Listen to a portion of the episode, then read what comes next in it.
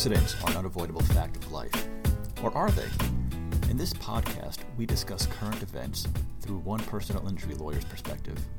In each episode, we'll focus on one event and attempt to answer the oftentimes not so simple question who's to blame? I'm your host, Jonathan Ratchick. This podcast is sponsored by the law firm of Kramer Levy and Ratchick PLLC and is for entertainment purposes only. It is not intended as legal advice and does not create an attorney client relationship. If you think you might have a lawsuit, you should contact an attorney. 2019 is turning into a deadly year for cyclists throughout New York City. After years of declining crashes and fatalities, there has been a spike in the number of bicyclists killed by motor vehicles. As of October of this year, there have been 21 deaths involving cyclists, almost twice as many as took place in all of last year. Not a month goes by when there's not a new report of a fatal crash between a motor vehicle and a cyclist, including a 74 year old cyclist struck by a UPS driver in April, a 29 year old cyclist struck and killed by a cement truck driver in July, or a 14 year old boy killed by a private sanitation truck just a few weeks ago. With so much bloodshed in the streets of New York, which the mayor has called an epidemic, there have been calls on both sides of the aisle for something to be done whether it's imposing stricter penalties against motorists who, who kill pedestrians and cyclists, increasing the number of protected bike lanes in the city, to requiring cyclists to wear helmets and be licensed. I'm certainly in no position to answer these policy questions which are being fought over in City Hall and community boards across the city. I am, however, in a position to answer a question which oftentimes gets lost in this debate, which is who's to blame? Who's legally at fault for this surge in the number of bicycle related crashes? The most obvious answer is that liability lies with the driver of the vehicle involved in the crash. It goes without saying that the driver of a motor vehicle has a legal duty to follow the rules of the road. That includes keeping a reasonably vigilant lookout for bicyclists, uh, sounding the vehicle's horn when a reasonably prudent person would do so in order to warn a bicyclist of danger, and operating the vehicle with reasonable care to avoid colliding with anyone on the road. It may come as a shock to many motorists in New York City that they are required to share the road with bicyclists. In other words, bicyclists have just as much a right to be on the roadway as a motor vehicle, and motorists are supposed to exercise due care to avoid colliding with them and sounding the horn when necessary. In so many of the crashes reported this year, it's abundantly clear that many, if not most of them, occur because the driver just didn't see the bicyclist or if they did see them, didn't think that they had to share the road with them. This is a sad byproduct of the car culture that has ruled New York City for decades. Until recently, New York City has been hostile to bicyclists, with the result being that motorists just aren't looking out for them the way they should be and feel that they have no right being on the road. This feeling uh, is at odds with the law in New York City, which again gives bicyclists as much of a right as motorists to be on the road, with there being some exceptions such as bridges and highways.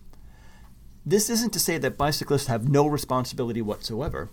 Just as a driver has a legal duty to keep a reasonably vigilant lookout for bicyclists, bicyclists are required to keep a reasonably vigilant lookout for vehicles. They're also required to follow the rules of the road, uh, to use reasonable care for their safety, and to avoid placing themselves in a dangerous position. Now, the one rule that bicyclists have, which motorists do not have, is to drive in a usable bicycle lane. So if there is a usable bicycle lane, a bicyclist has to drive in it. If there's no usable bicycle lane, a bicyclist has to drive near the right hand curb or edge of the roadway or upon a usable right hand shoulder, not the sidewalk. Bicyclists are never allowed to be ridden on the sidewalk. Now, as anyone who's ridden a bicycle in New York City can tell you, bicycle lanes are oftentimes unusable. All too often, bicycle lanes are just a handy place for trucks and taxis to double park or if you're a member of New York's finest, for members of the NYPD to just plain park. Sorry, but I've, I've biked back from the courthouse on Centre Street countless times, and the bicycle lane right in front of the courthouse is always chock block full of police cars. Just a little bit frustrating because it forces you to ride in traffic, which is almost always less safe, increases your risk of injury. But I digress. Basically, if you're on a bike, you have to follow the rules of the road, and where possible, drive in a bike lane, unless you can't. Oddly enough, there's no requirement that bicyclists be required to wear a helmet when driving in New York City. Uh, proponents of a mandatory helmet law say it will save lives. Opponents, on the other hand, say it will discourage bicycle use and that When there are less bicyclists on the street, motorists become less accustomed to driving around them, thereby leading to an increase in the number of bicyclist crashes, thereby leading to an increase in the number of bicycle crashes and injuries. Again, I leave that debate to the politicians. From a legal standpoint, wearing a helmet has nothing to do with fault or liability. If I'm riding on a bicycle without a helmet and you blow through a red light and hit me, or open the door into my path, the fact that I'm not wearing a helmet does nothing to relieve you of responsibility for the happening of the crash. You owe the same duty of care to bicyclists wearing helmets to bicyclists not wearing them. Just like not wearing a seatbelt, however, failure to wear a helmet can affect the damages a bicyclist can recover in a lawsuit, known in legal speak as mitigation of damages. So, to raise a valid mitigation defense, there has to be some causal connection between the failure to wear a helmet and the resulting injuries, a connection which has to be proven with competent medical evidence. So, for example, if I'm riding a bicycle and get hit by a car and break my leg, that I might not have been wearing a helmet would make no difference whatsoever. Obviously, helmets cannot prevent leg injuries. On the other hand, if I'm hit by a car and crack my skull open, then an argument can be made that wearing a helmet would have prevented or perhaps lessened my injury. But again, only if the party raising the defense proves it with competent medical evidence. It's not enough to just point out that the bicyclist was not wearing a helmet. What does all this mean for crashes between motor vehicles and bicyclists? It means that when you look past the sensational headlines, these cases are, are not always black and white. And they're not black and white because oftentimes we're not given enough information about a crash to properly apportion fault between the parties involved. You know, we don't know whether the driver saw the bicyclist before the crash, whether he saw him and just ignored him or sounded his horn before the collision occurred.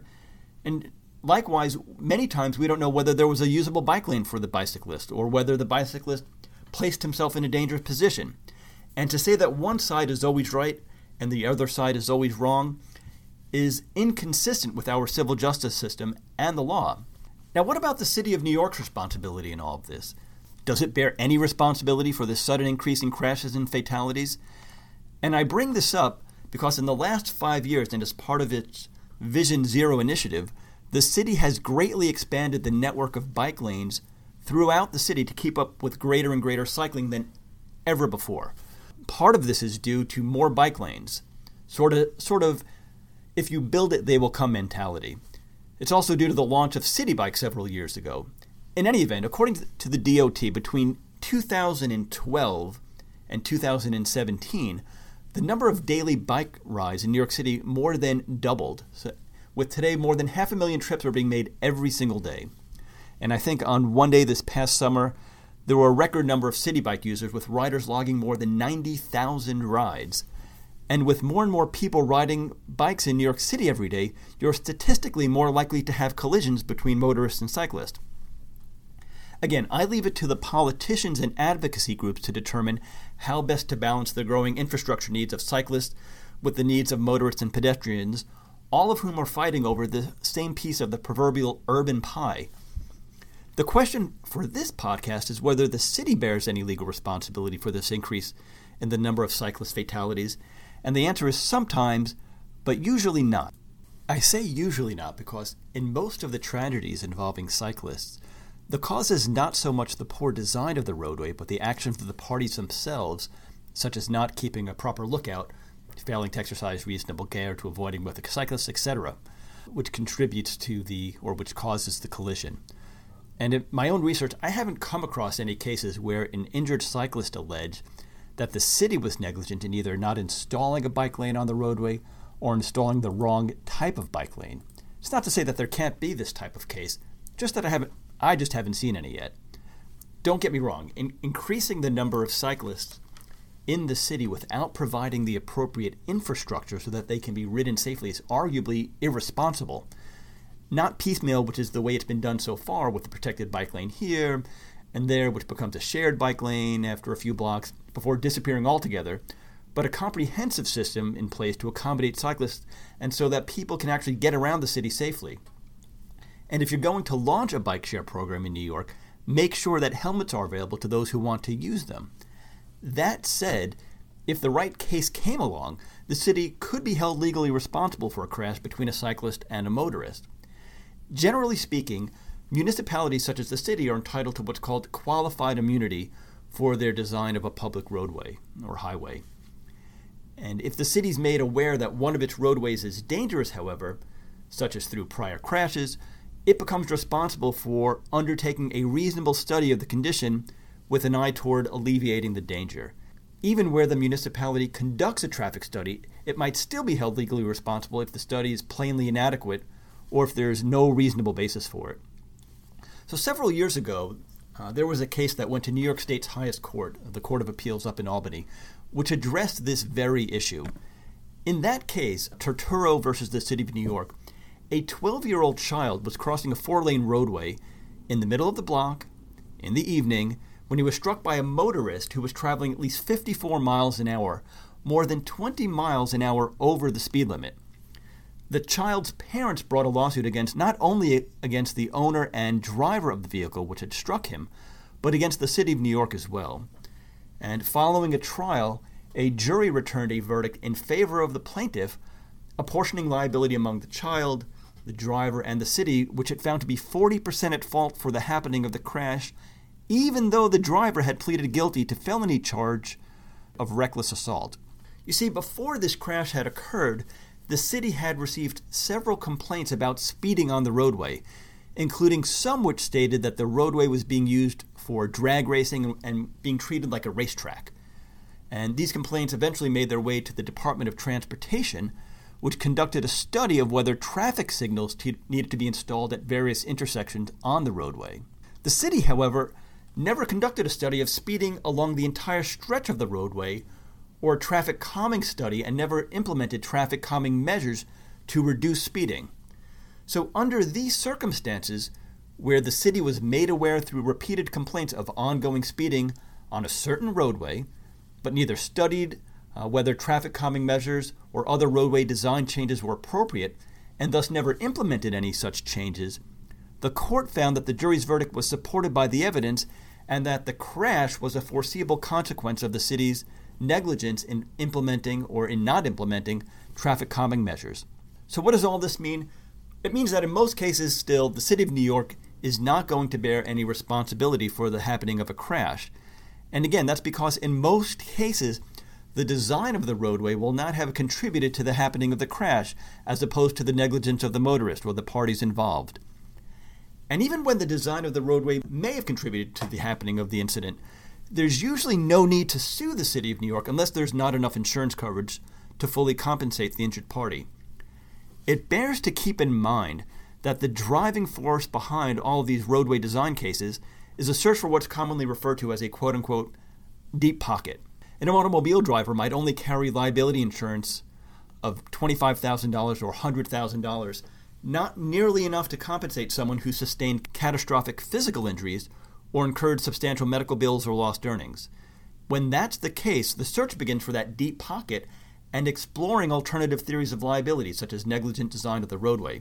That's not to say that many of the crashes which occur in the city would not have been avoided had appropriate infrastructure been in place, such as a bike lane.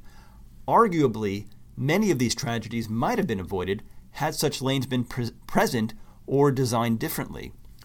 Provided the city's design was based upon an adequate study, its decision not to put in a bike lane or to design it in a particular way is not going to be subject to judicial scrutiny or second guessing by the courts. It's only when the city has knowledge of a dangerous roadway design and either does not undertake a study of the condition or conducts a study that's plainly inadequate will the courts intervene and impose a duty of care upon the city. Sadly, until the city provides appropriate infrastructure to accommodate the growing needs of cyclists and provide them with appropriate protection, getting around New York City on two wheels will continue to, to be fraught with danger and, all too often, at your own risk. Thank you for listening to The Blame Game. This episode was brought to you by Kramer, Dunleavy, and Ratchick PLLC. Come check us out at kdrpilawyers.com. If you enjoyed today's episode, head on over to iTunes to subscribe, rate, and leave us a review. It's very much appreciated. Thank you and have a great day.